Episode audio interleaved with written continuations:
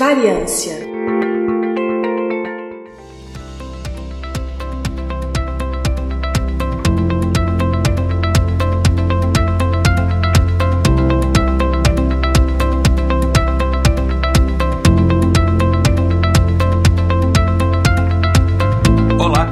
ouvinte Dobro Den, aqui é Igor Alcântara e está começando mais um episódio do Variância, um spin-off do podcast Intervalo de Confiança. Você sabe que nós temos três programas no nosso podcast, nós temos o programa principal, o Intervalo de Confiança, e nós temos dois spin-offs, o Influências da Ciência, que é de biografias de cientistas, e este, o Variância. Então, este, Variância, é um programa com periodicidade mensal e ele é um programa mais curto, normalmente gravado por uma pessoa, mais direto ao ponto e o objetivo dele é trazer notícias, curiosidades sobre um assunto relacionado à ciência ou algum conceito. Bom, este é o Variância de número 11, mas é o nosso programa de número 75, né, juntando todos os programas que nós temos. E vocês viram no programa anterior do intervalo de confiança que a gente falou das diferentes formas que o mundo pode acabar. Uma delas é uma pandemia, né? É, e várias formas são de causas biológicas. E a gente está aqui, né, no nosso, é, se você está ouvindo esse episódio assim que ele saiu, saiu, pouco tempo depois que ele saiu, a gente está aqui no nosso segundo ano da pandemia de Covid-19, espero que o último, né? E muito tem se falado, pelo menos aqui na data que eu estou gravando este episódio, sobre as vacinas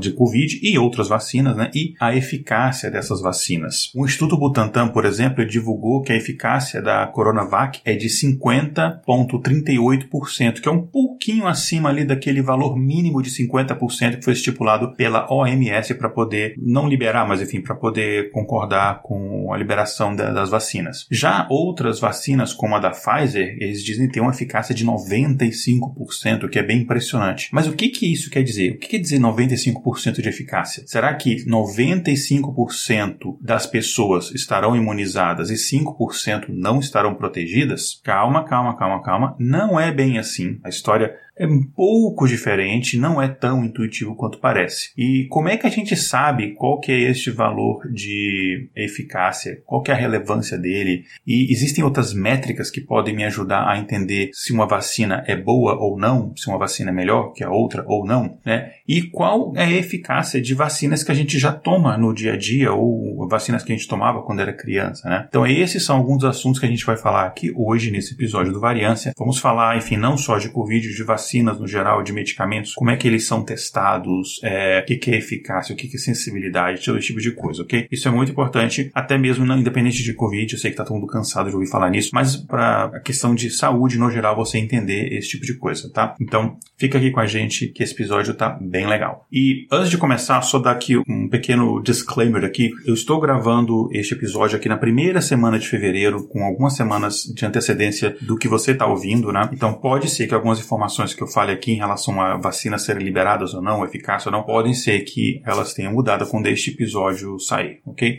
É, então fique ligado nas nossas redes sociais que se tiver alguma alteração a gente vai manter vocês informados. E antes de mais nada, vamos entender quais são os principais tipos de vacina que existem no mercado até o momento.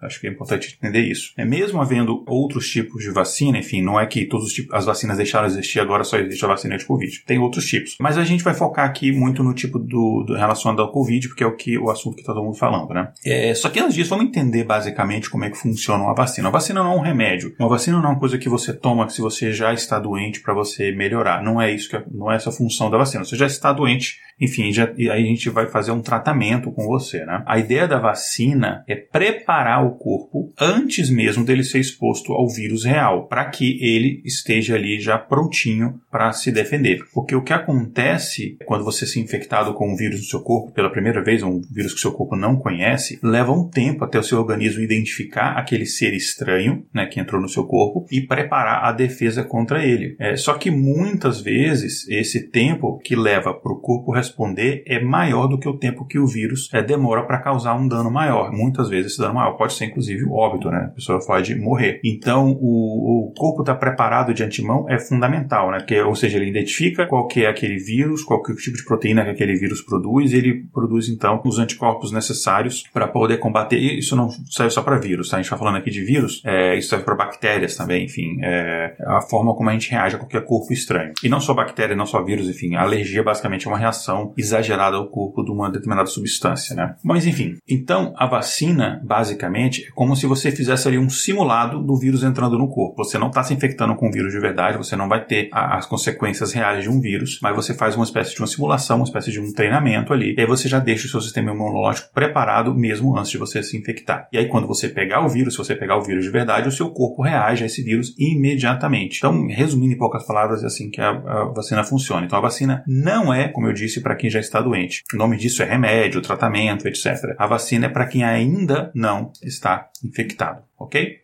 Bom, tradicionalmente, a maioria das vacinas até antes dessa pandemia de Covid eram de dois tipos, a maioria delas, tradicionalmente. Um desses tipos a gente usa um vírus parecido com o vírus que a gente quer combater. É como se fosse um primo, mas que estou usando aqui aspas com as mãos, com as mãos, como se fosse um primo do vírus, né? Mas que é um vírus que seja inofensivo para nós humanos. E aí o nosso organismo, aprendendo a reconhecer esse vírus, que é muito parecido com o vírus que a gente quer combater, ele acaba tá, se preparando de certa forma também para o vírus que, enfim, prejudica os humanos. Então essa é uma forma. Uma outra forma, por exemplo, a vacina, as vacinas de é, rubéola, algumas, algumas, vacinas que a gente tomou, primeiro eu tomei quando era criança e tal, a gente, acho que sarampo também, enfim, são desse tipo. Uma outra forma que é até mais comum que essa é você usar uma versão atenuada do vírus. Então você pode, por exemplo, expor o vírus a, a altas temperaturas, enfim, você faz alguma coisa que ele mantém características similares ao vírus, enfim, não atenuado, ou seja, o seu corpo ele vai aprender a identificar aquele vírus e a combater aquele vírus, mas ele está atenuado, então ele não vai causar as mesmas reações que o vírus, digamos aqui entre aspas, real. Então é mais ou menos isso. Então você manda um vírus ali meio café com leite, né? Então basicamente você está se infectando, né? você está infectando o paciente com aquele vírus, mas o organismo é, não vai sofrer as consequências, mas vai aprender, o seu sistema imunológico vai aprender sobre aquele vírus, ok? Então isso é uma é um outro tipo de vacina. Então, essas duas técnicas são bem é, estabilizadas, bem antigas, e a gente usa em diversas vacinas, como pólio, varíola, gripe, sarampo, enfim, várias vacinas. É, só que aí entram dois tipos novos de vacina, ou duas técnicas é, novas, na, um pouco mais que, mas resumindo, dois, duas técnicas novas de vacina são as mais comuns, que, enfim, surgiram recentemente e que estão sendo usadas nas vacinas, digamos assim, mais badaladas para o Covid. Uma dessas vacinas é a vacinas de mRNA, vamos chamar de RNA, né? É, que a gente sabe que é aquela fita de material genético, né? É o ácido ribonucleico. E uma fita de. É, basicamente, é um DNA, eles são duas fitas, né? A gente sabe, bom, vocês sabem da biologia, o RNA é uma fita só. E ele é basicamente como se fosse um molde para a gente produzir proteínas. Então a vacina de RNA, você não coloca nenhum vírus parecido, nem um, um vírus atenuado. Você coloca trechos do RNA do vírus em si, do vírus que você quer combater. Então você não põe o organismo inteiro, você põe trechos ali do RNA que seriam bastante o organismo identificar aquele tipo de vírus e já produzir os anticorpos. Então você injeta essa vacina no braço do paciente. Esse trecho de, do RNA ele é incorporado no interior de algumas das nossas células e aí a nossa própria célula e não o vírus, a nossa própria célula vai produzir os pedaços dessa proteína do vírus que então é, esses pedaços são reconhecidos pelo sistema imunológico do nosso corpo e aí os anticorpos são produzidos. Okay? Então a técnica é absolutamente inovadora. As vacinas de RNA elas são mais rápidas de serem produzidas. A pesquisa acaba sendo um pouco mais rápida também de ser produzida, porque a partir do momento que você tem sequenciado o, o RNA, o DNA do vírus, você já começa a consegue produzir as primeiras versões dessa vacina. Em teoria, elas são mais seguras porque você está colocando só um pedaço do material genético e não o vírus em si, né? Você não está inserindo nenhum vírus atenuado ou, ou não no, no, paciente. Por conta disso, elas também são mais simples de, de serem fabricadas. As duas vacinas que mais se fala no momento, elas usam essa técnica, né? É, no caso, mais fala no momento tirando a, o, o, Brasil, né? Que são as vacinas da Pfizer e da Moderna. Só que tem um problema. O RNA é um material muito frágil, muito sensível. Então essas vacinas elas precisam ser armazenadas em temperaturas muito baixas. Por exemplo, a da Pfizer você precisa armazenar ela numa temperatura de menos 80 graus Celsius. É, menos 80 graus Celsius é mais frio que Curitiba, pra vocês terem uma ideia. E não é todo local que você tem uma estrutura para conseguir armazenar uma vacina desse tipo. Já a vacina da Moderna, eles, uh, não sei exatamente o que, que eles fazem, mas você consegue armazenar uma temperatura de menos 20 graus Celsius, o que é uma temperatura mais fácil de você conseguir um, refrigerador, alguma coisa assim para você transportar, pra você armazenar. E não é só o armazenamento, é o transporte também, né? Tem que transportar essa vacina nessas temperaturas. Então ela tem esse problema. Mas enfim, é bom, é melhor ter esse problema e você tentar resolver do que você não ter vacina nenhuma, né? Obviamente. O segundo tipo de vacina usa uma técnica chamada de adenovírus, ou alguma literatura chama de vetor viral. Que esse tipo de vacina é parecida com a vacina de RNA. Né? Ela usa aquele mesmo princípio de fazer com que a sua célula absorva o RNA do, do vírus e assim ele produza é, parte da proteína e aí o organismo faz o reconhecimento daquela proteína, enfim, já se prepara o sistema imunológico. É a mesma ideia por trás. Só que tem uma diferença. Você não injeta o RNA diretamente no, no corpo da pessoa. Você antes encapsula esse material genético do vírus, né, ou parte desse material genético do vírus, dentro de uma célula sem núcleo. Então você pega uma célula qualquer, você tira o núcleo dela, ou seja, ela não, não, não tem nenhum material genético ali, e você coloca esse material genético do vírus ali dentro. Então, por conta disso, esse tipo de vacina, ela pode pode ser armazenada em temperaturas mais altas, ela não, não, não é tão frágil que ela está protegida ali por uma membrana. E no caso você consegue, por exemplo, armazenar temperaturas entre 2 e 8 graus Celsius, o que uma geladeira comum já tem, né? Então, os locais onde você já faz as vacinações, eles já têm esse tipo de, de estrutura, então você consegue, né? É, no caso, a gente tem das vacinas mais, mais faladas, a gente tem duas também que usam essa técnica. Uma é a vacina da Oxford, né, Oxford Astra, e a outra é a vacina russa, a Sputnik V. É, muita gente fala que é Sputnik 5, né, que acha que esse V é um 5 agorismo romano, mas não tem Sputnik 4 e 3, né? Provavelmente, provavelmente é V mesmo de, de vacina, né, de vaccine, sei lá. E a Coronavac do Butantan, né? Ela não usa nenhuma dessas duas técnicas, ela usa a técnica tradicional mesmo, que a gente falou no começo, que é você ter uma versão atenuada atenuada do vírus. E como é que a gente desenvolve uma vacina e como é que a gente é, desenvolve uma vacina que seja também segura? não adianta você pegar qualquer coisa é, e você jogar é, numa população sem saber os efeitos daquilo dali. Porque um desserviço que os filmes que abordam essas questões de pandemia fazem é que eles dão a falsa impressão de que ah, eu achei o paciente zero, ou achei um paciente infectado aqui, ou um paciente que foi infectado e não teve nenhuma consequência grave, aí basta eu tirar o sangue dele, eu, eu produzo o plasma ali, a partir dali eu consigo fazer a vacina, todo mundo é vacinado e acabou, eu salvei o mundo. Não é bem assim que acontece, tá? É muito mais complexo a realidade do que a ficção. Apesar do que a realidade está querendo se tornar cada vez mais é, irreal, enfim, bizarra, mas a realidade não é tão simples assim. Basicamente, a gente tem, o pessoal fala quatro fases, mas eu vou considerar aqui cinco fases, que tem uma fase, assim, digamos, uma fase zero, né? Uma fase pré teste de vacina. A gente tem quatro fases de teste, mas a gente tem a fase anterior que é desenvolvimento. Então a fase que eu vou chamar aqui de fase zero, a gente chama de um, um estágio pré-clínico, né? Então você ainda não está testando aquilo em pacientes. Você pode testar em, em, em, animais, em cobaias, mas basicamente esse é o estágio da, de, de, pesquisa é muito forte, muito intensa e essa fase ela é projetada para você encontrar antígenos naturais, né? Que você enfim encontra na natureza ou sintéticos que você fabrica isso em laboratório que vão desencadear a mesma reação que o vírus ou a bactéria né? Não estou falando necessariamente aqui de uma, de uma vacina, pode ser, por exemplo, um medicamento, né? Ele segue esse mesmo princípio, é um antibiótico, por exemplo, novo. É, então você tenta achar alguma coisa que desencadeie aquela mesma reação no corpo, que faça o corpo produzir, então, os antígenos corretos. E essa fase de pesquisa vai testando um monte de coisa. É meio que uma fase de tentativa e erro, não é tão aleatório como tentativa e erro, porque os pesquisadores eles têm mais ou menos uma ideia do que pode funcionar ou não, mas é bastante assim. E essa fase pode durar anos, pode ser, sei lá, dois, três, quatro anos ou mais, dependendo de quão complexo é aquilo dali, quão investimento, quantas pessoas você consegue colocar nessa pesquisa, né? Uma forma de você consegue encurtar essa fase é se você tem uma doença muito parecida com a doença que você está pesquisando e você tenta os medicamentos ou vacinas que já funcionam para aquilo, de repente com uma pequena modificação, aí você consegue, obviamente, se aquilo funcionar, encurtar bastante essa fase de, de pesquisa inicial, né? E aí, né, em relação a vacinas especificamente, você vai olhar ali no final da sua dessa fase ali, quais são as suas candidatas, quais são aqueles é, protótipos ou suas vacinas candidatas, enfim, aqueles candidatos que você acha que então, tem a mais probabilidade de darem certo, né? E aí você escolhe uma ou duas, normalmente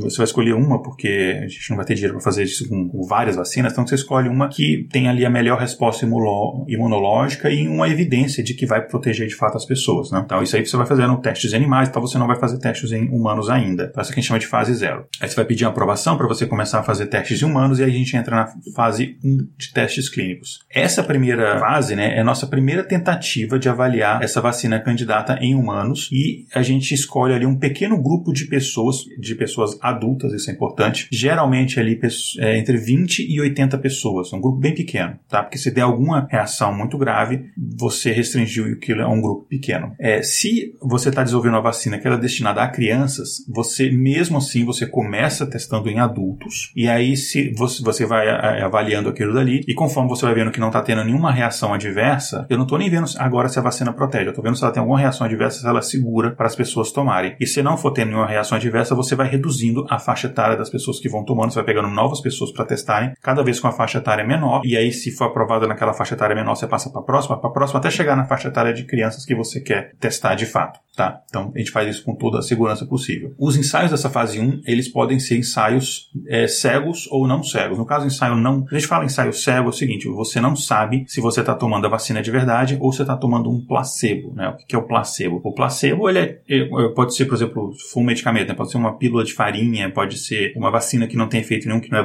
de fato vacina, né? Então, é, pode ser homeopatia, enfim, alguma coisa que ela não tem efeito nenhum, tá? Para é, excluir o efeito psicológico de algumas doenças, né? Que, ah, eu acho que eu tomei um remédio, então por isso eu acho que eu tô bem. Eu lembro que quando eu era criança, eu, ah, não consigo dormir, falava minha mãe que eu não conseguia dormir, e ela pegava, não, eu coloquei aqui um remedinho aqui nessa aguinha e tal, tem um remedinho que, nossa, eu tomo ele, eu durmo na hora. Eu tomava e eu capotava. E depois de um tempo eu descobri que era só água mesmo. Enfim, efeito placebo. Então, você dá para é, algumas pessoas o, o, o, remédio, a vacina de verdade, para outras o placebo. É, nesse caso, você tem a opção dele ser um teste. Quando você fala cego, pessoa não sabe. Quando você fala não cego, quer dizer que a pessoa ela, ela sabe, ó, você tá tomando aqui, isso aqui é feito, ele não faz nada, ou isso aqui é a vacina de verdade, tá? E essa fase 1 de testes clínicos tem o objetivo de avaliar a segurança dessa vacina candidata, né? Todas as fases elas avaliam segurança, mas essa ela avalia a segurança da vacina por um grupo é, específico, um grupo pequeno, e também qualquer extensão da resposta imune que aquela vacina provoca, né? Então eles vão analisar a quantidade de anticorpos que foram produzidos, etc. E aí eles também verificam se a vacina, quando ele fala verificar se a vacina é segura, quer dizer se a vacina, por exemplo, ela causa reações adversas e se ela pode ser usada por humanos. Né? É, numa pequena minoria do, do, do, das pessoas testadas na fase 1, opcionalmente, os pesquisadores eles podem usar o que eles chamam de modelo de desafio, que basicamente eles tentam infectar os, os participantes com a doença depois elas tomarem a vacina para ver se é, o corpo de fato reage como deveria reagir. Isso aí só faz para doenças, obviamente, não graves, né? Uh, e para um grupo pequeno de pessoas, né? Enfim. Uh, e o, obviamente, quando você faz isso, você monitora de forma muito próxima, muito cuidadosa os, os pacientes, né? E, e tem as condições controladas, porque, enfim, se tiver qualquer tipo de reação, você age é, imediatamente. Obviamente, você não vai infectar a pessoa, a pessoa com HIV, alguma doença que a gente, uh, apesar de ter um tratamento, a gente não tem uma cura. É para outros tipos de, de doenças mais, uh, digamos assim, menos severas. E em alguns casos, você pode até infectar com a versão atenuada do, do, do vírus também, para ver se o corpo desenvolve a reação é, imunológica correta. Então, essa é a fase 1. Deu certo a fase 1? Tá tudo certo, aquela vacina candidata passou, na, passou nos testes, a gente vai para a fase 2 de testes clínicos. E aí você aumenta a quantidade de pessoas, né? E aí você pega um grupo maior, aí você tá falando aí de centenas de pessoas para fazer o teste na fase 2. Então, basicamente agora você vai testar com mais gente. E aí você pode, inclusive, incluir nesse grupo pessoa, algumas pessoas de grupos de risco de adquirir a doença. E aí esses ensaios, eh, a gente chama que eles são ensaios randomizados e controlados. Uh, então, randomizado quer dizer que eu não vou escolher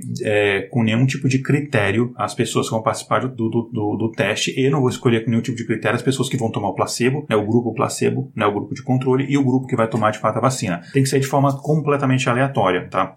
Então, eu não preciso, eu não posso escolher, porque aí você pode ter uma tendência até é, subjetiva ali de, por exemplo, escolher, você quer que a vacina dê certo. Então, você escolhe aquelas pessoas ali que você acha mais saudáveis, não sei. Então, não pode ser assim, para a gente de fato ver na população geral é, se aquela vacina vai funcionar. E, mais uma vez, o objetivo dessa fase é, nessa fase 2, é de novo estudar a segurança da da vacina, só que agora num grupo maior, a gente vai ver, por exemplo, das, se, se agora reações adversas que não aconteceram na fase 1, que eram poucas pessoas, acontecem na fase 2, que agora a gente tem mais pessoas. Você pode pegar pessoas com uma doença rara, alguma coisa assim, né? É, a gente vai ver também qual é a resposta imunológica e qual que é, por exemplo, a dosagem recomendada, se a gente vai fazer a vacina em uma dose, duas doses, qual o período entre elas. Você vai testando essas coisas para você começar a ter uma ideia, até, por exemplo, de cronograma de vacinação, como é que você vai aplicar essa vacina, se é injeção, injeção em que parte de corpo, esse tipo de coisa, tá? E aí, quando a gente fala de, de reações adversas que a gente vai procurar, isso, por exemplo, você vai ver se, se causa dor de cabeça, dor muscular, vermelhidão, inchaço no local, febre. Então você vai ver se, eh, se causa esse tipo de coisa, tá? E essa fase aí, essa fase 1 e 2, elas podem durar meses ou até é, mais de um ano. E daí a gente vai na fase 3 de testes clínicos, que é a última fase até a gente ter a aprovação da vacina. É, então, as vacinas que elas passaram na fase 2, elas vão para a fase 3, e aí você testa com uma população ainda maior, milhares de pessoas, ou até mesmo dezenas de milhares de pessoas. E os testes da fase 3, eles são também randomizados, e eles são duplos cegos. Duplo cego quer dizer, o paciente não sabe se ele está tomando a vacina ou remédio real ou placebo, mas a, o, o, o, médico, o pesquisador também não sabe. É, os pacientes e, e as doses, enfim, são identificados por códigos, que no final, é, quando você avaliar os resultados, você vai no código e você vai saber, ah, tá, o fulano que tem tal reação, ele tomou placebo e a outra pessoa tomou o remédio real. Então isso quer dizer um, te um teste duplo cego. Enfim, o objetivo da fase 3 é, mais uma vez, avaliar a segurança da vacina num grupo maior, porque existem, e isso aqui é, isso é real, né, real oficial, existem certos efeitos colaterais que são muito raros, eles não aparecem em grupos menores, de até centenas de indivíduos. É, por exemplo, tem, digamos que tem um efeito adverso de uma vacina que ela ocorre, sei lá, em 1 a cada 10 mil pessoas. Se você testar 5 mil pessoas, muito provavelmente você não vai encontrar ninguém com, aquele, com aquela reação adversa. Mas para detectar doenças com a baixa frequência assim, você precisaria, sei lá, de 60 mil indivíduos. Então você precisa testar em muita gente para que aquilo de fato apareça. Então por isso que a gente faz essas diferentes fases. Mas você não pode começar com essa, porque se for uma vacina que causa uma reação muito grave e as pessoas morrem, você vai matar 60 mil pessoas. Então a gente tem que ter é, esse cuidado de, de trabalhar isso em fases. E claro, a gente também vai verificar a eficácia da vacina. Você, nesse caso, você não vai infectar as pessoas com a doença, mas você vai é, dar a vacina para essas pessoas. É, algumas você vai dar o placebo e elas vão seguir a vida delas. Elas não vão saber se ela tomou a vacina ou o placebo, ela vai seguir a vida dela, os hábitos normais dela, enfim, que ela, que ela seguiria. Depois de um tempo, você vai testar essas pessoas para saber se ela pegou a doença ou não. E como é que você vai saber isso? Bom, ela pode ser quando ela tem a doença, ela vai procurar, ela é orientada a procurar uh, o hospital que está conduzindo aquele experimento aos pesquisadores, vão fazer a avaliação e aí, vão,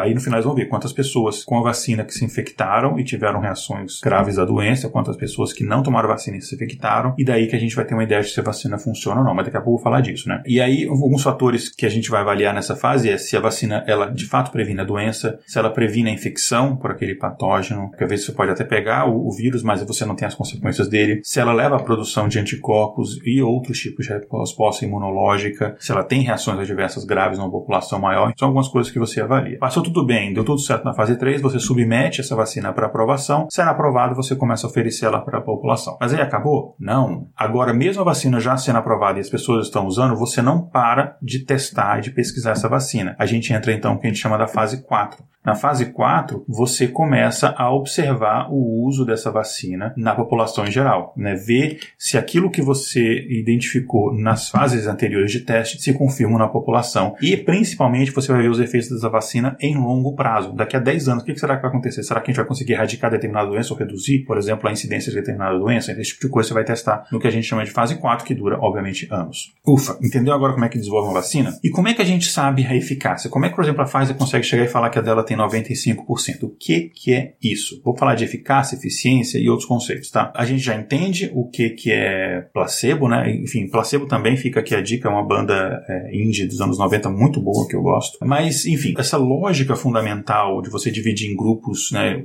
Alguém vai tomar vacina, alguém vai tomar um placebo, essa, essa lógica fundamental, ela foi elaborada há mais de um século por grupos diferentes de estatísticos. E o, o que acontece, é, eu expliquei basicamente, mas explicando um pouco melhor agora, é que os pesquisadores eles vacinam algumas pessoas com a vacina que eles estão testando, a vacina candidata, e outras elas dão um placebo, né? E no caso é um teste duplo cego. Nem o paciente nem o pesquisador sabem se aquilo que ele está aplicando é o placebo ou a vacina real, para evitar qualquer tipo de viés. Aí eles mandam, como eu falei, mandam as pessoas para suas vidas normais e aí depois eles vão ver quantas se infectaram e quantas não. Vamos pegar um exemplo da Pfizer. Na Pfizer, eles recrutaram 43.661 voluntários, tá? E aí eles esperaram até chegar que 170 pessoas apresentassem os sintomas de Covid, fizessem um teste e desse positivo. Quando eles chegaram no número de, no mês geral, dos 43 mil e tanto, que tem, algumas pessoas tomaram a vacina real, outras tomaram o placebo. Quando 170 dessas pessoas tiveram sintomas e testaram positivo, aí eles, começaram, eles foram medir então a eficácia. Desses 170 pessoas que testaram positivo para Covid e tinham sintomas, quase todas, 162, não receberam a vacina, receberam placebo. E apenas 8 delas foram, é, de fato, que receberam a vacina real. Ou seja, das 170 pessoas infectadas, só 8 foram infectadas mesmo tomando a vacina. Aí, a partir desses números, os pesquisadores da Pfizer calcularam a fração de voluntários de cada grupo que adoeceu. Então, desses 162 do placebo, qual é a porcentagem que isso representa de todos que tomaram o placebo? Era bem muito pequena, né? Porque a gente tem milhares de, de, de pessoas. É porque, obviamente, as pessoas não só tomaram a vacina, usaram máscara, etc., enfim, tomaram as outras medidas, é, acredita-se. É, e aí eles fizeram a mesma coisa para aqueles oito que tomaram a vacina e ficaram doentes. Então, eles calcularam ali qual é a proporção, a fração de pessoas infectadas tomando a vacina e não tomando a vacina. E aí tem uma formulinha que eu vou falar depois, que você pega essa diferença, nessa proporção entre essa diferença das, das, das frações, e é isso eles chamam de eficácia. Tá? Se não tiver diferença nenhuma, ou seja, tanto faz se tomar vacina ou placebo, a proporção de pessoas que vai ser infectadas é a mesma, a gente fala que a eficácia é zero, ou seja, é inútil a vacina. Se nenhuma das pessoas doentes foram do grupo que tomou a vacina, a gente fala que a eficácia é 100%, porque ninguém tomou a vacina ficou infectado. E no caso, as vacinas elas nunca estão zero nem 100, né? Elas estão num intervalo disso daí, né? Ou seja, é, essa eficácia não é o quanto, a porcentagem das pessoas vacinadas que ficaram doentes, não é isso, mas é uma razão entre os dois grupos grupos, é a eficácia da vacina sobre a não vacina, digamos assim. Né? E tem uma formulinha, é, vou, a gente vai botar depois no post do, do, Instagram, né, no nosso eConfPod, segue lá, vai ter um postzinho com, com as fórmulas, depois eu vou comentar aqui. Mas é uma fórmula muito simples para calcular a eficácia de uma vacina. Basicamente, você pega a proporção de pessoas. Vamos fazer um exemplo. Digamos que 100 pessoas tomaram a vacina, 10 ficaram infectadas. Qual que é a proporção? A proporção é 0,1, né, que é 10%. Então é isso que eu estou falando de proporção, tá? Então você vai pegar a proporção de pessoas infectadas que não tomaram a vacina vacina, menos a proporção de pessoas infectadas que tomaram a vacina, e vai pegar essa, essa subtração e dividir pela proporção de pessoas que não tomaram a vacina. Aí você vai ter, a, de fato, a eficácia da vacina, tá? Não precisa decorar a fórmula nem nada, a gente vai colocar lá, olha o nosso Instagram lá, o iConfPod vai ter essa fórmula lá. Beleza? Mas o quanto que esses números são confiáveis? O quanto que 95% de, de eficácia né, uh, que a, a Pfizer ela, ela, ela diz, é, a vacina dela tem, quanto que isso é de fato confiável? É, analisar esse número de forma fria não é o bastante. A gente precisa entender como esses números foram obtidos. E a gente pode usar estatística para mentir. Não estou falando que a Pfizer fez isso, a Pfizer não me processa. Não estou dizendo isso. Estou falando que a gente tem que entender a metodologia por trás daquilo dali. Vamos falar da Pfizer aqui, que é a vacina que acho que mais tá, tem se falado hoje em dia. Os testes clínicos da Pfizer e de outras empresas, não foi só a Pfizer, tá? Eles foram projetados, e eu não estou falando que isso está errado mais uma vez, tá? Vou deixar bem claro isso aqui. Eles foram projetados especificamente para verificar se as vacinas protegem pessoas de adoecer por causa do Covid. Não das pessoas se infectarem por Covid, mas das pessoas adoecerem, que tem uma diferença. Que eu posso pegar o vírus e não acontecer nada comigo. Não é essas pessoas que eles estão avaliando, eles estão avaliando as pessoas que de fato tiveram sintomas. Tá? Então, se os voluntários desenvolverem sintomas, tipo febre, tosse, aí eles eram testados para saber se eles tinham Covid. Se eles eram testados e o teste dava positivo, é que eles entravam naquele grupo de pessoas lá, dos, dos, dos 170. Só que a gente tem diversas evidências, evidências abundantes de que existem pessoas que são infectadas com vírus e elas não apresentam sintomas e elas podem mesmo assim transmitir para outras pessoas. Elas transmitem menos, né? Porque elas têm uma carga viral menor, mas elas ainda assim podem transmitir. Então é possível que várias pessoas que foram vacinadas nos ensaios clínicos tenham se infectado, só que nunca desenvolveram sintomas, nunca foram testadas, a gente nunca soube que elas tiveram Covid. Se esses casos de fato existiram, que é muito provável que existiram, nenhum deles se reflete naquela taxa de eficácia de 95%. Mais uma vez, o objetivo dessa vacina, a gente está falando de uma vacina emergencial, tá? Queriam lançar o mais rápido possível para tentar combater essa pandemia o mais rápido possível. Por isso que foi focado,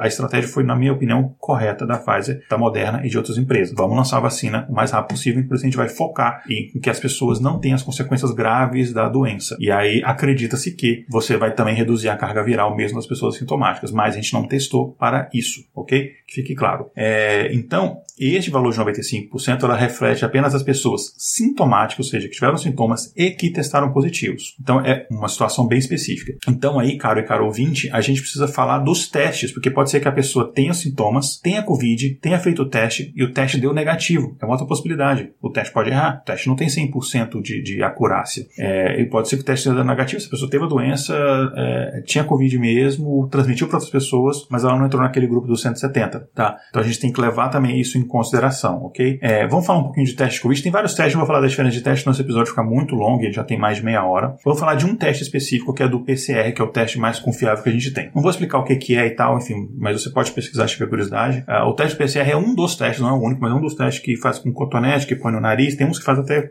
é, coletando saliva, mas enfim. Vamos pegar aqui um caso hipotético. Digamos que a gente tem dois pacientes hipotéticos, os nomes aqui não tem nada a ver com pessoas reais. Enfim, dois colegas de trabalho, né? Eles trabalham juntos, têm um determinado tipo de eles têm um contato né, diário por causa do trabalho. E a gente está falando aqui do senhor Epaminondas e da senhora Yolanda. Ambos fizeram o teste de PCR para o Covid e o resultado foi o seguinte: o Epaminondas deu positivo no teste dele e a Yolanda deu negativo. Só que depois foi verificar que os testes estavam errados para os dois. O Epaminondas, que o teste deu positivo, ele não tinha o Covid. Nesse caso, a gente fala que o teste dele é um falso positivo. O teste deu positivo, mas ele não tem a doença, então é um falso positivo. Então o teste estava errado quando disse que ele tinha doença. No caso da Yolanda, ela tem o Covid, mas o teste dela deu negativo. Então a gente fala que ele é um falso negativo, né? É, ela falou que ela não tem a doença, mas ela de fato tem a doença. Então, falsos positivos e falsos negativos, eles acontecem, nada é 100% de certeza, tá? Em ciência, é, nesse tipo de coisa, em, em biológica, digamos assim, nada é 100% de certeza. Você sempre tem essa magia, porque cada organismo, ele é bem específico, ele tem suas particularidades. Ninguém tem um corpo 100% igual ao do outro, a não ser que você seja um gêmeos univitelínicos, mas mesmo assim, você não vai ter a mesma, por exemplo, culturas de bactérias, etc., que o outro, porque vocês vão desenvolver de formas diferentes. Bom, e é daí, porque nada é 100% seguro, que a nossa linda, querida, fofa, poderosa estatística vai nos dar as ferramentas para a gente saber se um teste, então, ele é confiável ou não, né? Se ele,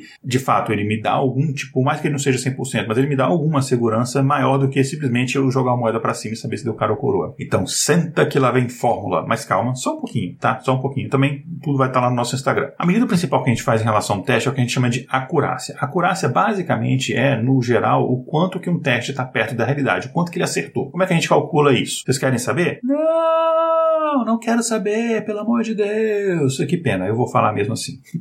Basicamente, você soma os acertos do teste, ou seja, quantas pessoas ele, ele testou e deu o resultado real, ou seja, quantos verdadeiros positivos e quantos verdadeiros negativos tem. Você soma isso e divide pela quantidade total de testes que você fez. É simples, é uma proporção de acertos e isso chama acurácia, viu? Fácil. Só que além disso, tem outras medidas importantes, que pode ser que o teste ele tenha uma acurácia, sei lá, não 100%, mas será que ele é melhor para detectar verdadeiros positivos ou será que ele é melhor para detectar os verdadeiros negativos? Então eu vou falar dessas medidas aqui. A primeira delas é o que a gente chama de sensibilidade. Sensibilidade não é saber se aquele teste chora quando escuta evidências. Sensibilidade é saber a proporção de verdadeiros negativos. Ou seja, se o teste deu, desculpa, verdadeiros positivos tá? É, se o teste ele deu positivo, quão confiante eu posso estar? Isso é que é a, a sensibilidade. Você calcula pegando o número de verdadeiros positivos e dividindo pela quantidade de testes positivos. Então, de todos os testes positivos que deu, quantos foram verdadeiros positivos? Isso é sensibilidade. Uma outra medida é a de especificidade, que é a proporção de verdadeiros negativos. É a mesma coisa, você vai pegar a quantidade de verdadeiros negativos e dividir pelo todos os testes negativos que deram. Ou seja, de todos os testes que eu fiz que deu resultado negativo, quantos são de fato negativos? São verdadeiros verdadeiros negativos. Em outras palavras, a sensibilidade mede o quão bom o seu teste é quando ele dá o resultado positivo e a especificidade diz quão bom é o seu teste quando o resultado dele é negativo. E aí, o, que é melhor? Você ter uma sensibilidade alta ou uma especificidade alta? Depende. Se é uma doença, por exemplo, em que é melhor eu tratar uma pessoa sadia do que eu não tratar uma pessoa doente, então é melhor você ter uma sensibilidade alta. Agora, o contrário é, é uma doença, por exemplo, que o tratamento em si é muito prejudicial, tem muitos efeitos colaterais, então é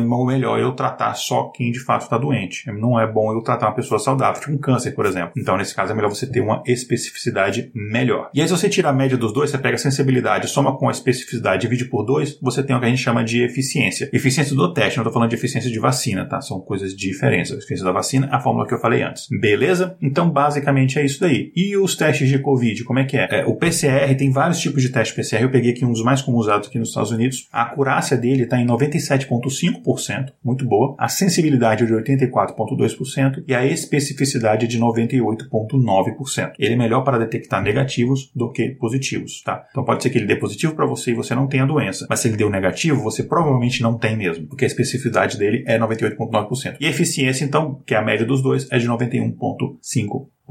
Ok? Então a gente entendeu como é que é os testes. Então agora, calma, caro ouvinte, que a gente está quase terminando o episódio. Vamos falar então da tal da eficácia das vacinas que eu prometi lá no começo, mas eu precisava fazer, mostrar todos esses assuntos para a gente entender melhor. Então, só voltando aqui à questão, quando a gente fala da, da eficácia, 95% da Pfizer, 94 ponto alguma coisa, aqui a gente arredondou para 95 da Moderna, a 50 ponto alguma 38% da, da Coronavac. É, no caso da Pfizer da Moderna, por exemplo, essa eficácia leva tudo isso em consideração. Leva em consideração que pode ser pessoas que, que deram é, falsos negativos, podem ter pessoas que foram assintomáticas, então leve tudo isso em consideração. Então, esse 95% não quer dizer eu vou dar essa vacina para 100 pessoas, então 95 delas vão estar protegidas. Não é isso, tá? Agora a gente entendeu isso mesmo. Então, mais uma vez, a eficácia, neste caso, a maioria das vacinas só leva em consideração pessoas com sintomas que testaram positivos. A gente sabe hoje em dia que cerca de 15% das pessoas são assintomáticos e aí elas não vão entrar nessa estatística. Já falei isso várias vezes, mas é sempre bom lembrar. Daí você me pergunta, caro e caro ouvinte, Igor, você está dizendo então que a eficácia da vacina ela é menor do que se a gente tivesse testado todo mundo? Ou seja, não é 95% que eles fizeram um truque para dar 95%? Não, eu não falei isso, não me processem. É, pode ser que a eficácia, se você testasse todo mundo, fosse até maior. Pode ser que fosse a mesma coisa, ou também pode ser que ela fosse menor. O que eu estou dizendo é que a gente não sabe, porque esse não foi o objetivo do teste. O design do, do, do experimento ele foi feito, do teste, ele foi feito para você.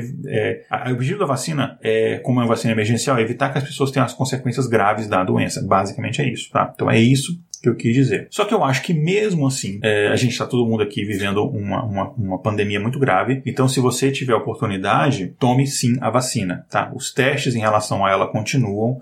Nos próximos meses e anos a gente vai saber mais, mas ela, ela até o, o, tudo que a gente sabe, os dados que a gente tem, elas foram, enfim, teve muita gente, muito investimento em cima dessas vacinas. Então, é mais seguro você tomar a vacina do que você não tomar. Você vai estar mais protegido do que se você não tomar. E, é, enfim, é um, é um compromisso social, né? De todo mundo que puder tomar essa vacina, para que a gente reduza as pessoas que estão transmitindo a doença. E aí, também de forma direta e indireta, a gente consiga combater mais rápido essa pandemia, tá? E aqui tem dois pontos que eu queria destacar que eu acho muito, muito importantes. Um é que a vacina, ela, uma vacina normal, ela leva é, 10 anos ou mais para ser feita. Né? Lembra das fases que eu falei lá da vacina? Enfim, ela leva 10 anos ou mais para ser feita. A gente conseguiu, em cerca de um ano, fazer isso. Então, e claro que tem novas técnicas, a usou inteligência artificial, usou muito computador, simulação de computador e tal, para encurtar os prazos, técnicas novas. Mas a gente mostra que, que a gente é capaz de muita se há interesse público e se há investimento. Então, pense sempre que ciência precisa de dinheiro para acontecer. Então, é necessário ter investimento, verba pública para isso. É, isso aconteceu por causa disso. A Pfizer não pegou um dinheiro do, do bolso dela, teve muito incentivo do governo. O governo, antes da vacina ser aprovada, o governo garantiu compra de milhares e, e na verdade, milhões de doses, falando aqui no caso dos Estados Unidos, de outros países também,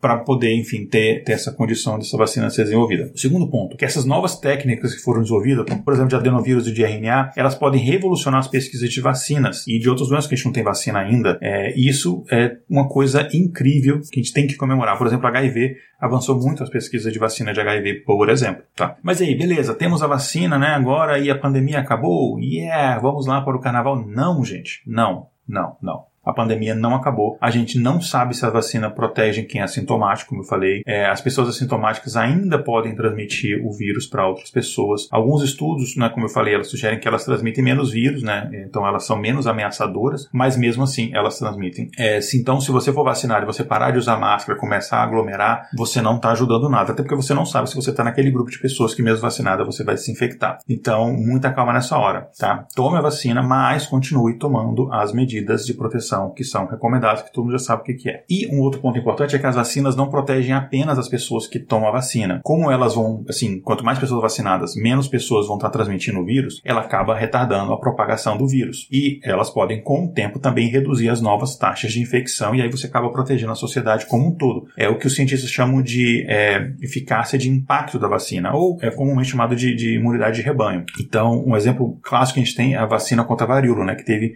foi, acho que foi o maior impacto de todas, né, que a gente conseguiu extinguir o vírus, foi a primeira doença que a gente conseguiu de fato extinguir na humanidade na década de 70 é, já. E, enfim, só que o Covid não vai embora assim tão rapidamente. A gente já tem mutações do Covid sendo identificadas, né, variações do Covid sendo identificadas em diferentes lugares, incluindo ali em Manaus, por exemplo. Então, pode ser que seja como a gripe, que a gente tem que ter vacinas novas de tempos em tempos, né? É, no caso da gripe é todo ano. Mas, enfim, ela não vai embora tão cedo, mas a boa notícia da vacina é que a gente consegue reduzir as consequências dessa pandemia e voltar a uma vida um pouco mais próxima do que a gente tinha antes, é mais rápido possível. E as vacinas, como é que é a questão da eficácia dela, né? É, eu vou citar aqui sete vacinas, nem todas estão é, liberadas para uso ainda. Algumas estão nas fases finais de teste e aprovação, tá? Então, basicamente, eu vou comparar quantas doses ela tem, a técnica que ela usa e a eficácia dela, beleza? A primeira, vamos falar então da nossa é, Sinovac, né, Biotech, que é a famosa Coronavac, né, ou a, enfim, a vacina lá do, do Butantan, que enfim, parceria do Butantan com,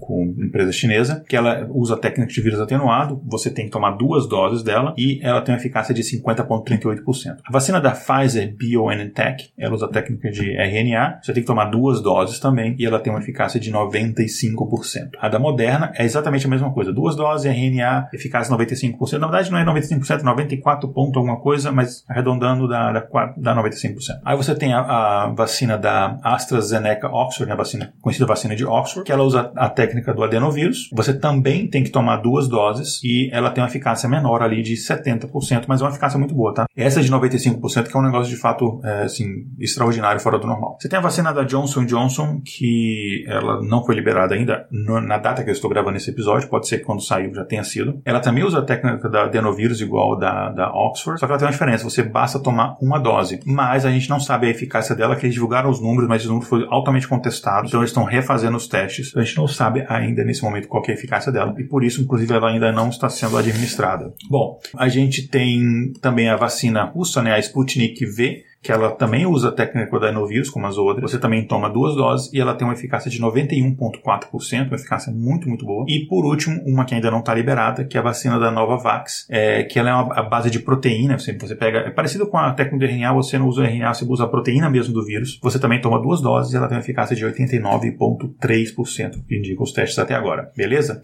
E as outras vacinas que a gente está acostumado a tomar, né? O, o Zé Gotinha lá, ou, é, enfim, também conhecido como cosplay de Ku Qual que são a eficácia das, dessas outras vacinas? É, a da gripe, a eficácia está entre 40% e 90%. Mas como assim 40% e 90%? É porque não tem uma vacina da gripe. Todo ano muda. Porque todo ano você tem uma cepa diferente que circula naquele ano. Você tem que desenvolver uma vacina diferente. Então tem ano que a eficácia é maior, tem ano que a eficácia é menor. Então depende. Tem gente que fala, nossa, mas a gente está tomando vacina da gripe há tanto tempo e mesmo assim tanta gente se infecta. É porque a quantidade de pessoas que tomam vacina da gripe é muito pequena. A quantidade muito pequena de pessoas que se vacinam contra a gripe, normalmente mais idosos. Aqui eu acabo tomando porque, enfim, você acaba sendo de graça, que os, os convênios eles preferem que e, os, e, as empresas também preferem que você tome a vacina. E desde então nunca mais tive gripe, mas no Brasil a gente sabe que pouquíssimas pessoas tomam. Então é claro que não vai. É, e também as pessoas confundem muito o que, que é, é, gripe de resfriado. Às vezes você pegou um resfriado, acha que você pegou a gripe mesmo tomando a vacina. E são coisas diferentes. Uh, a vacina de febre amarela, que a gente sabe que você tem que tomar a cada de 10 em 10 anos, né? No mínimo, ela tem uma eficácia de 90%, que é muito bom. A de hepatite A e B de 90% também.